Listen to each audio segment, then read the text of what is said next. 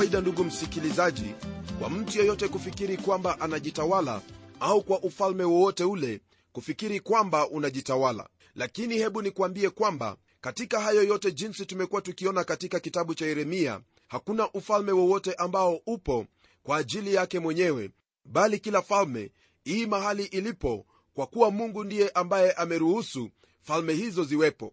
Siku hii ya leo rafiki yangu twaendelea na somo letu ambalo latoka kwenye sura ya 49 hadi ile sura ya 52 ya kitabu hiki cha yeremia.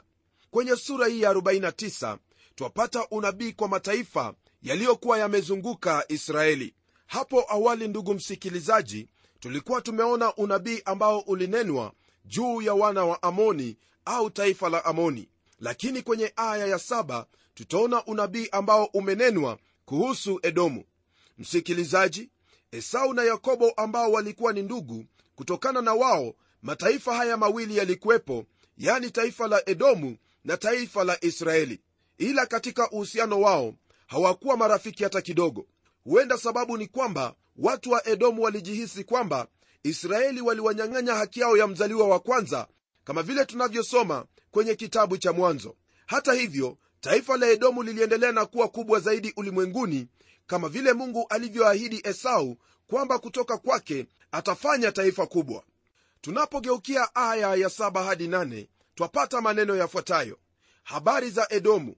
Bwana wa majeshi asema hivi je hapana tena hekima katika temani? Mashauri yamewapotea wenye busara. Je imetoweka hekima yao? Kimbieni rudini nyuma kaeni chini sana enyi mnaokaa dedani maana nitaleta msiba wa esau juu yake wakati nitakapomwangalia. Taifa hili msikilizaji taifa la edomu tayari lilikuwa limemwasi mungu na mungu alikusudia kuhukumu taifa hilo. Lilikuwa limekuwa ni taifa kubwa sana na hata likawa ni kama washauri kwa mataifa mengine. Mji wake mkuu uitwao petra ulijengwa katika mwamba sehemu ambayo waliona kwamba hawawezi kufikiwa na hasara yoyote ile au kufikiwa na adui yoyote yule. Mahali hapa palikuwa ni mahali pa ajabu sana katika siku hizo. Lakini mungu aliondolea mbali ukuu huo wote ambao walikuwa wakiufurahia. Msikilizaji aya ya 13 neno la bwana latuambia hivi. Kwa maana nimeapa kwa nafsi yangu asema bwana kwamba bozra atakuwa ajabu na aibu na ukiwa na laana na miji yake yote itakuwa ukiwa daima. Mji huo unaotajwa hapa kuwa bozra ni mji huo wa petra ambao ulikuwa ni mji mkuu wa nchi ya edomu. Huo mji bado upo siku hii ya leo lakini ni ukiwa. Hamna mtu yoyote ambaye anakaa mle ndani. Ndugu msikilizaji wakati ambapo mungu ananena neno lolote hasa kuhusu taifa fahamu kwamba hilo jambo ni lazima litatimia. Na kulingana na neno lake mungu basi mji huo hata leo hii bado ni ukiwa hamna mtu yeyote ambaye anakaa mle ndani. Ogopa neno lake mungu tetemeka mbele ya neno lake mungu maana neno lake mungu ni lenye nguvu na uwezo. Kwenye aya ya 16 neno la bwana laendelea kwa kutwambia kwamba katika habari za kuogofya kwako kiburi cha moyo wako kimekudanganya. Wewe ukaaye katika pango za majabali ushikaye kilele cha milima ujapofanya kioto chako juu sana kama tai nitakushusha kutoka huko asema bwana. Jambo ambalo lilifanya taifa hili kuhukumiwa ni kiburi. Wao walikuwa na roho hiyo ya kutakabari na ujeuri. Walijiona kwamba wamekaa katika pango za majabali wameshika vilele vya milima na kuweka kioto chao juu sana kama tai lakini mungu atawashusha kwa sababu hiyo. Taifa hilo ndugu msikilizaji lilikuwa na historia karibia ya miaka elfu kuna waarabu ambao walikuja wakaichukua baadaye na kisha wayunani wakajaribu mara mbili kuweza kuchukua mji huo lakini hawakuweza kwa kuwa kulikuwepo na njia moja tu ya kuingia katika mji huo nayo urefu wake ulikuwa kama maili moja. Hata leo hii ndugu msikilizaji hauwezi ukaingia katika mji huo ni lazima utumie ndege. Mji huo ni mji uliokuwa na sifa na ulipendwa na watu wa babeli misri wayunani na hata warumi lakini kile ambacho kimebakia sasa hivi ni yale majengo tu ya zamani kwa kuwa kulingana na neno lake mungu alilolinena kwa kinywa cha nabii yeremia alifanya hilo ambalo alikusudia kufanya. Msikilizaji hilo ndilo jambo ambalo hufanyika kwa taifa lolote lile ambalo lajiinua na kujiona kwamba limefikia mahali pa juu sana. Ni vyema wewe kama mtoto wa mungu uweze kuwa na moyo wa kunyenyekea na hivyo watu wengine katika nchi yako kujifunza unyenyekevu kutoka kwako. Mungu asije akawahukumu. Tunapoendelea kwenye aya ya 17 na 18 neno la bwana laendelea kusema zaidi kuhusu taifa hili. Na edomu atakuwa ajabu kila mtu apitaye atashangaa na kuzomea kwa sababu ya mapigo yake yote. Kama vile vilivyotokea wakati wa kuangushwa sodoma na gomora na miji iliyokuwa karibu nayo asema bwana hapana mtu atakayekaa huko wala hapana mwanadamu atakayekaa huko kama mgeni akaavyo.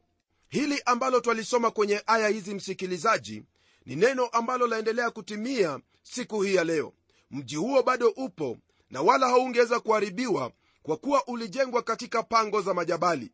Ijapokuwa kuna waarabu ambao wanaishi sehemu hiyo lakini hakuna hata mmoja wao ambaye amekaa kwenye mji huo. Neno la mungu alilolisema kwamba wala hapana mwanadamu atakayekaa huko kama mgeni akaavyo limeendelea kutimia hata leo hivi. Msikilizaji unapolinganisha neno hili la unabii na lile neno la unabii ambalo lilinenwa kuhusu tiro mungu alisema kwamba tiro itaharibiwa na kuwa nchi tambarare lakini itajengwa tena na watu watakaa katika mji huo. Naam leo hii tiro ni mji ambao una watu. Lakini unapotazama petra mji huo ambao haukuharibiwa bado hauna watu hata siku hii ya leo. Neno la mungu ndugu yangu ni neno lenye nguvu neno ambalo hakuna yeyote yuaweza kulibatilisha. Kwenye aya ya 20 neno la mungu liendelea kwa kutwambia kwamba basi lisikieni shauri la bwana alilolifanya juu ya edomu na makusudi yake aliyoyakusudia juu yao wakaao ternani. Hakika watawaburura naam wadogo wa kundi hakika malisho yao yatafadhaika kwa ajili yao. Ndugu msikilizaji haya ambayo neno la mungu latwambia ni maneno ambayo yanahusu edomu kwamba taifa hilo litakuwa ukiwa na taifa hilo litaondolewa kabisa na wala halitapatikana tena. Huo ndio ulikuwa hukumu wa edomu kwa sababu ya kiburi na kutakabari. Kwa hivyo kiburi ni jambo ambalo wewe kama mtoto wa mungu ni lazima kujiepusha nacho. Maana neno la mungu latuambia kwamba kabla ya mtu kuanguka kwanza huja kiburi. Kiburi ni jambo ambalo halifai kuwa katika taifa sembuse maisha ya mtoto wa mungu. Kwenye aya ya 23 hadi 24 twapata unabii ambao unahusu dameski. Neno la mungu latuambia yafuatayo kwenye aya hizo mbili. Habari za dameski habari za dameski. Hamathi umetahayarika na arpadi pia. Maana wamesikia habari mbaya wameyeyuka kabisa huzuni iko baharini haiwezi kutulia. Dameski umedhoofika umejigeuza kukimbia. Tetemeko limeushika dhiki na huzuni zimeupata kama za mwanamke katika utungu wake. Ndugu msikilizaji unabii huu ambao yeremia aliunena dhidi yake dameski alisema kwamba mji huo utaharibiwa. Huo mji ndugu msikilizaji umekuwa ukiharibiwa na ukijengwa katika sehemu nyingine mara kadhaa. Hata hivyo jina la dameski laendelea kama mji na leo hii twafahamu kwamba mji huo ndio mji mkuu wa hilo taifa la siria. Kisha baada ya hapo ndugu msikilizaji twapata unabii kuhusu kedari hazori na elamu sehemu ambazo zilikuwa na ufanisi na ustawi miongoni mwao. Twajua machache sana kuhusu sehemu hiyo lakini twaambiwa kwamba nebukadreza mfalme atazipiga na kuzipiga alizipiga. Kwa habari za elamu neno la mungu lasema hivi katika aya ya 34 hadi 35 neno la bwana lililomjia yeremia nabii juu ya elamu mwanzo wa kumiliki kwake sedekia mfalme wa yuda kusema bwana wa majeshi asema hivi tazama nitauvunja upinde wa elamu ulio mkuu katika nguvu zao. Ndugu msikilizaji hili ambalo nabii yeremia alitabiri lilitimia kulingana na neno lake mungu.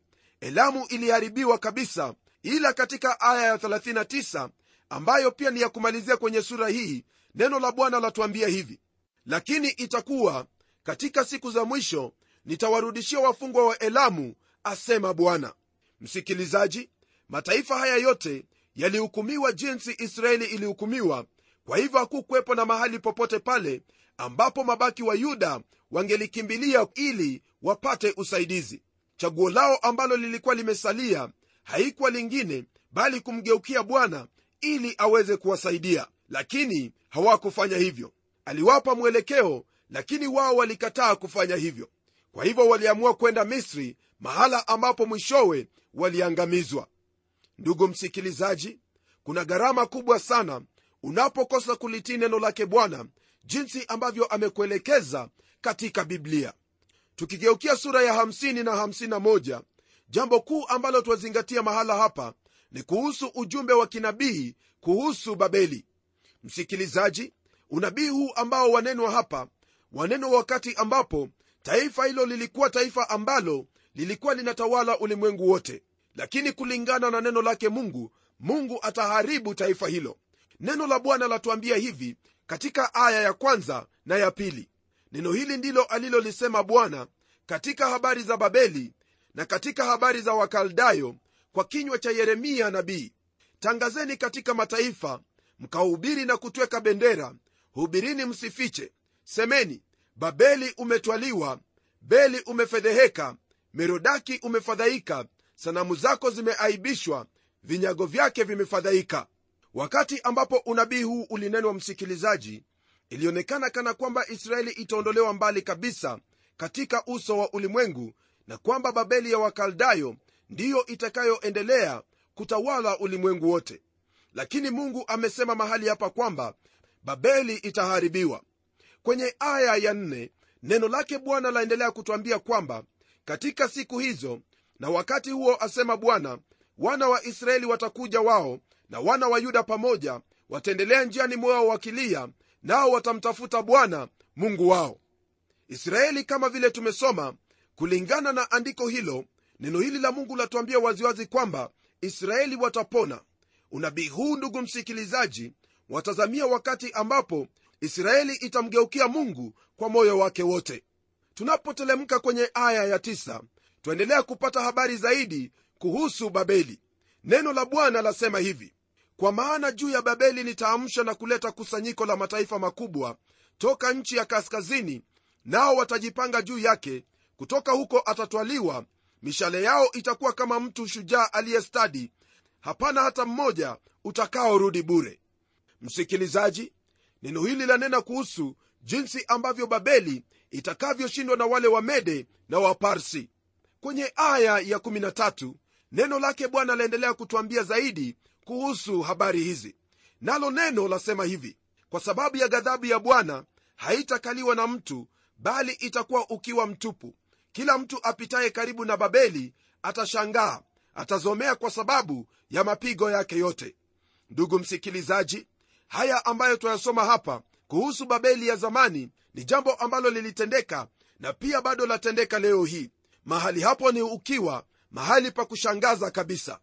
Kwenye aya ya 17 hadi 18 neno la mungu liendelea kwa kutwambia kwamba israeli ni kondoo aliyetawanywa simba wamemfukuzia mbali kwanza mfalme wa ashuru amemla na mwisho nebukadreza huyu mfalme wa babeli amemvunja mifupa yake.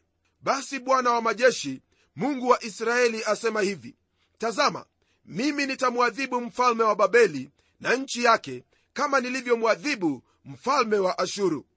Msikilizaji kuharibiwa kwa babeli ni jambo litakalofanyika kwa gafla bila ya babeli kujua.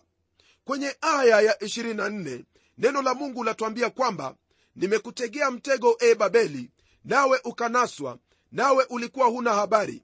Umeonekana ukakamatwa kwa sababu ulishindana na bwana.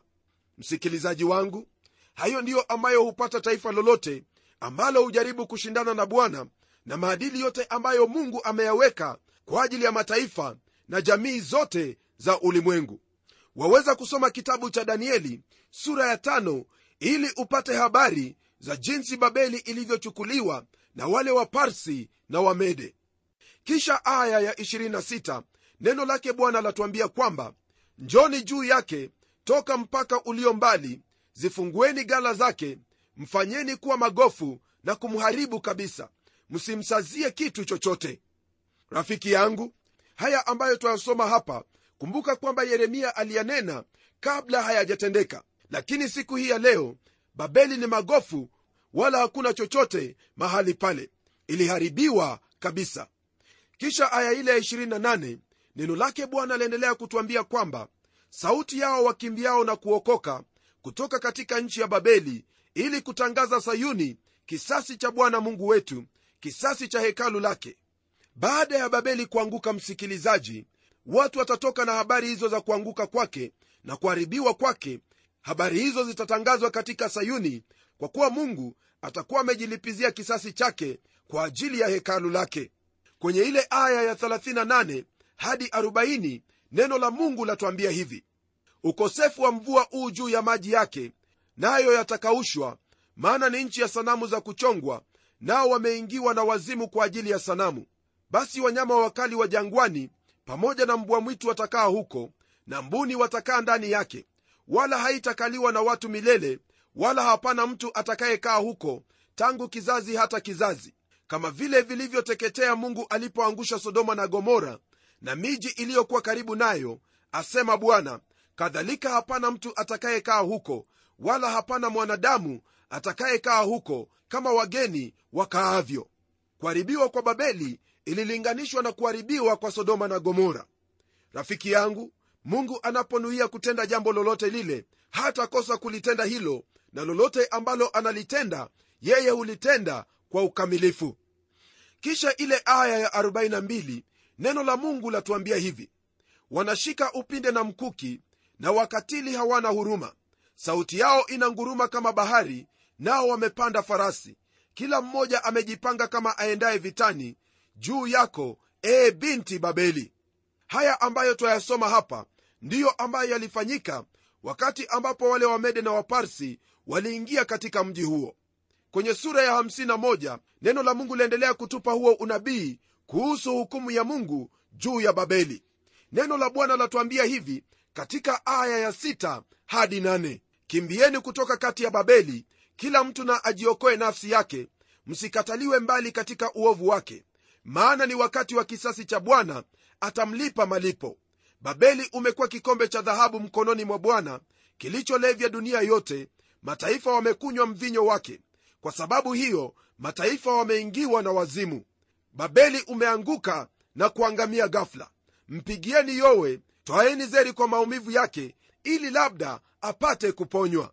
Msikilizaji mungu anaendelea kusisitiza jinsi ambavyo babeli itakavyoharibiwa ghafla na hivyo ndivyo ambavyo ilivyotendeka kisha kwenye aya ya 25 na ile aya ya 26 neno la bwana lasema hivi.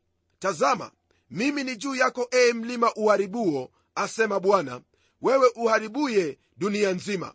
Nami nitaunyosha mkono wangu juu yako na kukufiringisha chini toka majabalini nami nitakufanya kuwa mlima ulioteketezwa. Wala hawatatwaa kwako jiwe moja la pembeni wala jiwe moja liwe msingi bali wewe utakuwa ukiwa daima asema bwana.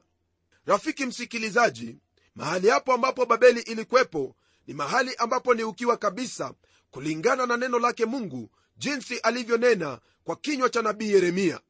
Kwenye ile aya ya 36 hadi 37 neno la mungu liendelea kwa kutuambia kwamba basi bwana asema hivi tazama nitakutetea nami nitatwaa kisasi kwa ajili yako nami nitaikausha bahari yake nitaifanya chemichemi yake kuwa pakavu. Na babeli utakuwa magofu makao ya mbwa mwitu ajabu na mazomeo pasipo mtu wa kukaa huko. Ndugu msikilizaji kwenye andiko hili twapata habari hizo ambazo zanena kuhusu jinsi babeli itakavyoangushwa. Nam kulikwepo na huo mto wa frati ambao ulikuwa ukipita katikati ya huo mji. Huo mto wakati ambapo wale wamerde na waparsi walikuja walifanya maji ya huo mto kupita kando nao wakaingia katika mji ule na kuuchukua ule mji kwa gafla hayo ndiyo ambayo mungu aliyenena kwa kinywa cha nabii yeremia na hivyo ndivyo ilivyotukia katika babeli. Tunapoangalia sura hii ya 52 ambayo pia ni sura ya kumalizia kitabu hiki cha yeremia neno la mungu latunenea ujumbe wa kinabii kuhusu kuharibiwa kwa yerusalemu. Tayari ndugu msikilizaji tulikuwa tumeangalia hapo awali jinsi ambavyo yerusalemu iliharibiwa na wale watu wa yuda kuchukuliwa mateka na yule mfalme wa babeli nebukadreza. Kile ambacho yeremia alinena pale mwanzo huo ulikuwa ni unabii ambao haukuwa umetimia. Lakini sasa kwenye sura hii ya 52 anaandika historia ya kile ambacho kilikuwa kimetukia.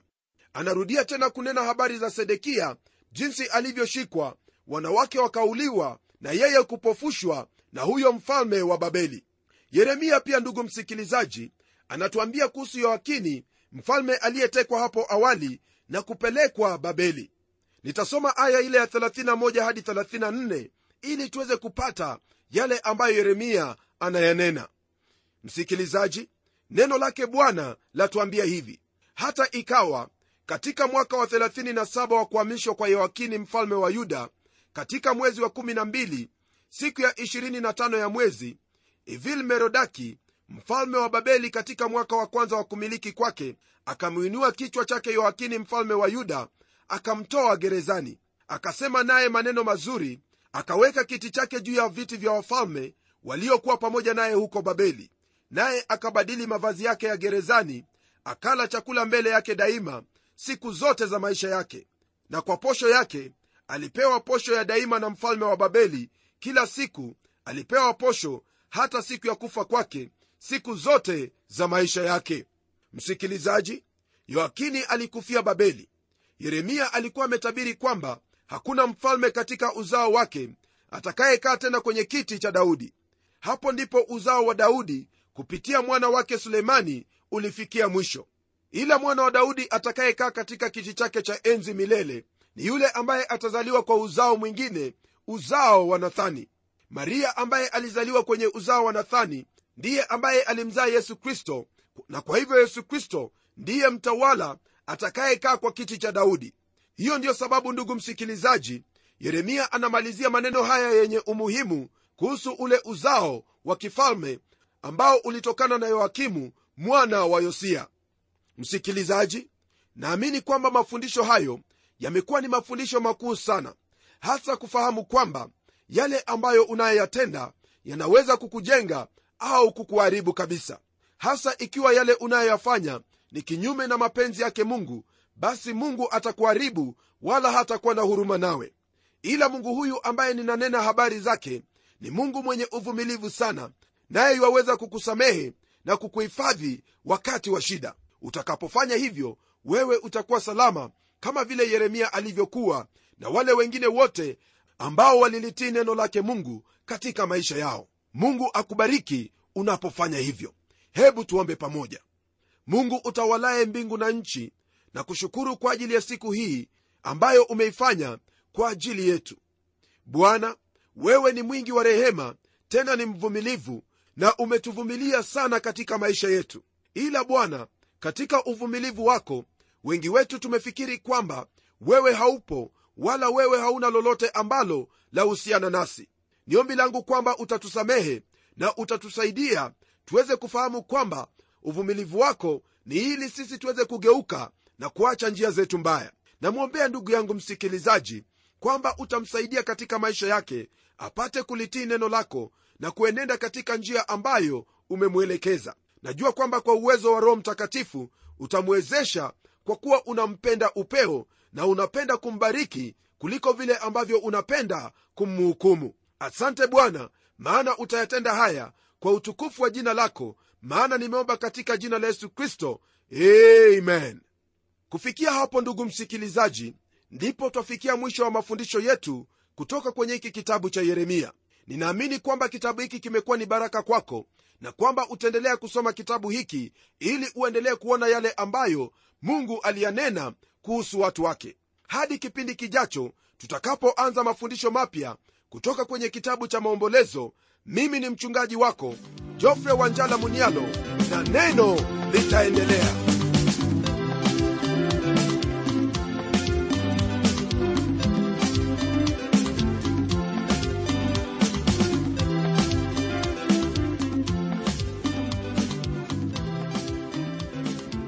asante sana msikilizaji wangu kwa kuwa pamoja nasi.